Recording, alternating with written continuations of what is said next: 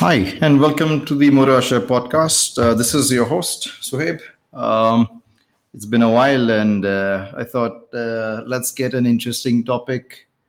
And uh, I think the only thing that came to my mind at this point in time was uh, buying a second-hand bike. Uh, how do you do that? How do you look at it? How do you, you know, what are all are the things that you would check before you buy a second-hand bike? You know, how do you keep it, it is a it is a big task. There's so much that you need to check.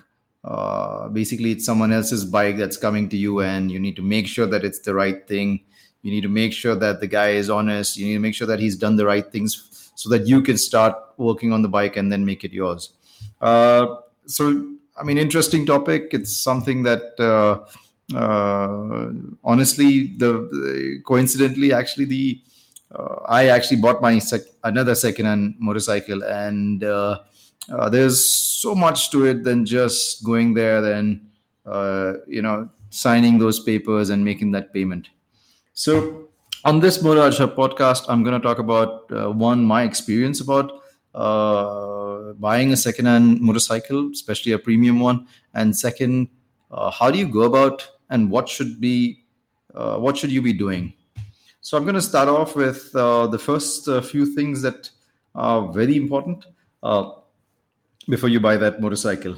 So uh, uh, the, the, first, definitely the first thing is to make that call, check it out, check out. You know, if there's a ad somewhere of a motorcycle, you just pick up the phone, uh, give a call, get there, um, make sure that you see it. the then, I mean, once you're there, check on the paperwork. The paperwork is important. Make sure that everything is in order.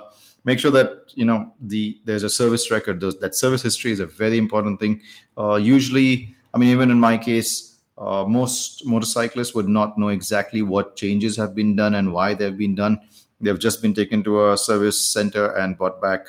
You know the services have happened but uh, what is it that you need to know that is going that can go along or that cannot go along so make sure that you get that history check it uh, make sure that it's checked from the dealership as well.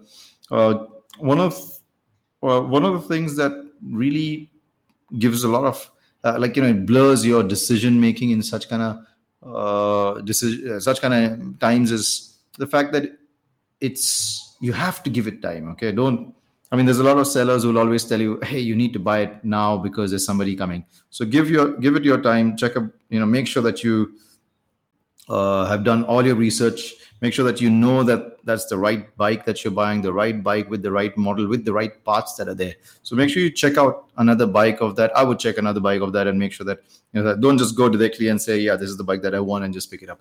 So uh, give yourself time. Mm, get to know get to know the bike get to know the seller. Uh, make sure that you've spoken to him well. Make sure that he knows what he's talking about. Uh, make sure that he's given you the right history uh, and uh, I mean, even the price is a very important thing. There's a lot of people who will actually value it way more than the value of the motorcycle. So check on that. Check on the IDVs. I know in this, I know it's very unfair sometimes that you know the IDV must be even 30% or 40% of what people really quote for the motorcycles. So look at that. That's something that I would really look at. Uh, there's a very general standard rule of, I mean, it's an unwritten rule that a lot of people say, which is once you buy a motorcycle off the showroom shelf, you lose immediately lose 30%. And then every year there's 10% that keeps going on. So the pricing is very important. Uh, depreciation value, IDV, uh, very good information and very good things that can, you know, you can make an assessment to it. Um, next, make sure that you have a checklist with you. I would definitely keep a checklist with me. Uh, this time around, I made I made sure that I did get a checklist and I went there and I uh, had a look. Uh, there's a couple of things that I would definitely look at. One, make sure that there's got no accidents. make sure that it is it, it has not been raced. how do you figure these things out? especially for you know accident damage, I would check I would take a, I would definitely take a torch with me and check fork legs. I'll check if there's any scruff marks, uh, if there's any scratches on that. Uh, paint is off.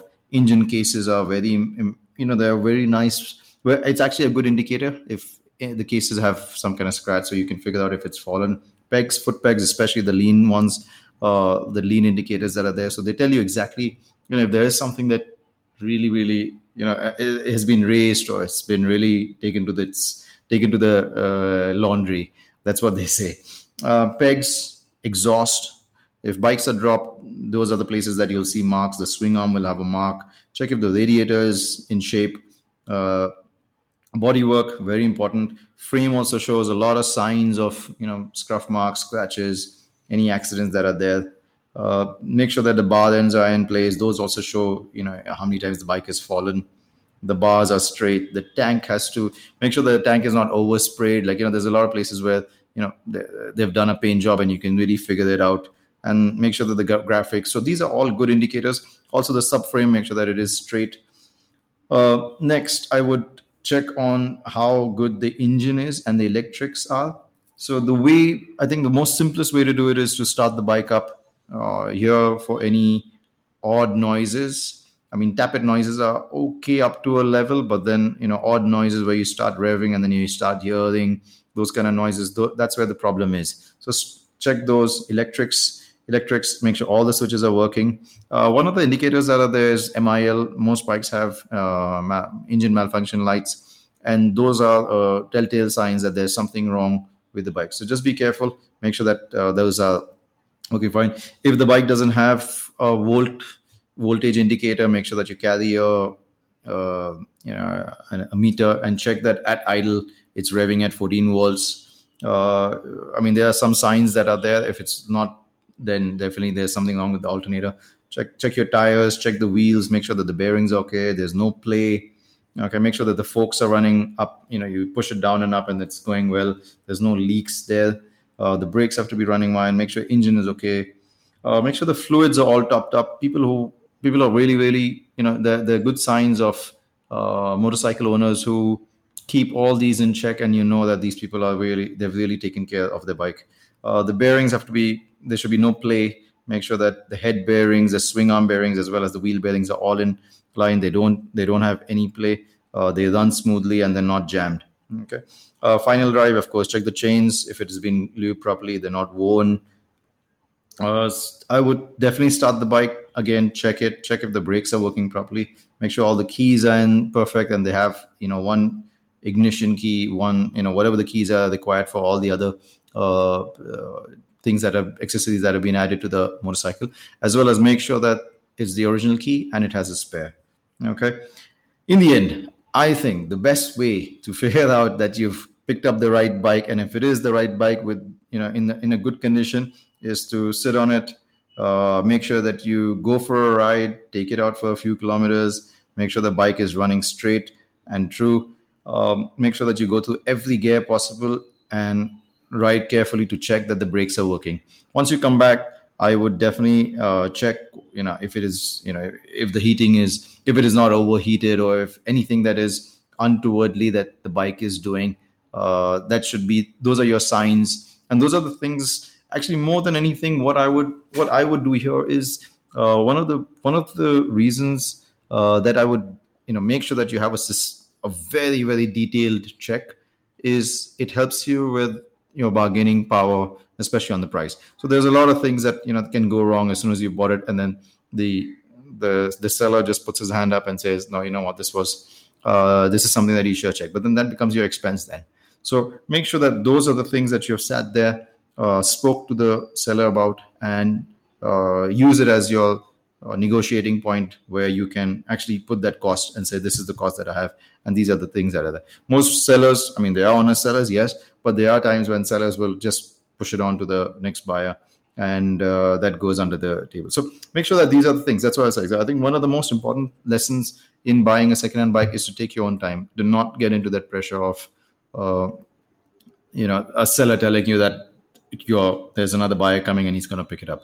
Uh, so i hope i've covered everything if there's something that uh, i've missed and if there's uh, any other topic that you think uh, i should be addressing uh, message us or DM us on our Instagram handles uh, or send us a message on customer care uh, at uh, Motorasha. And we'd be more than happy to put out another episode. So thanks so much.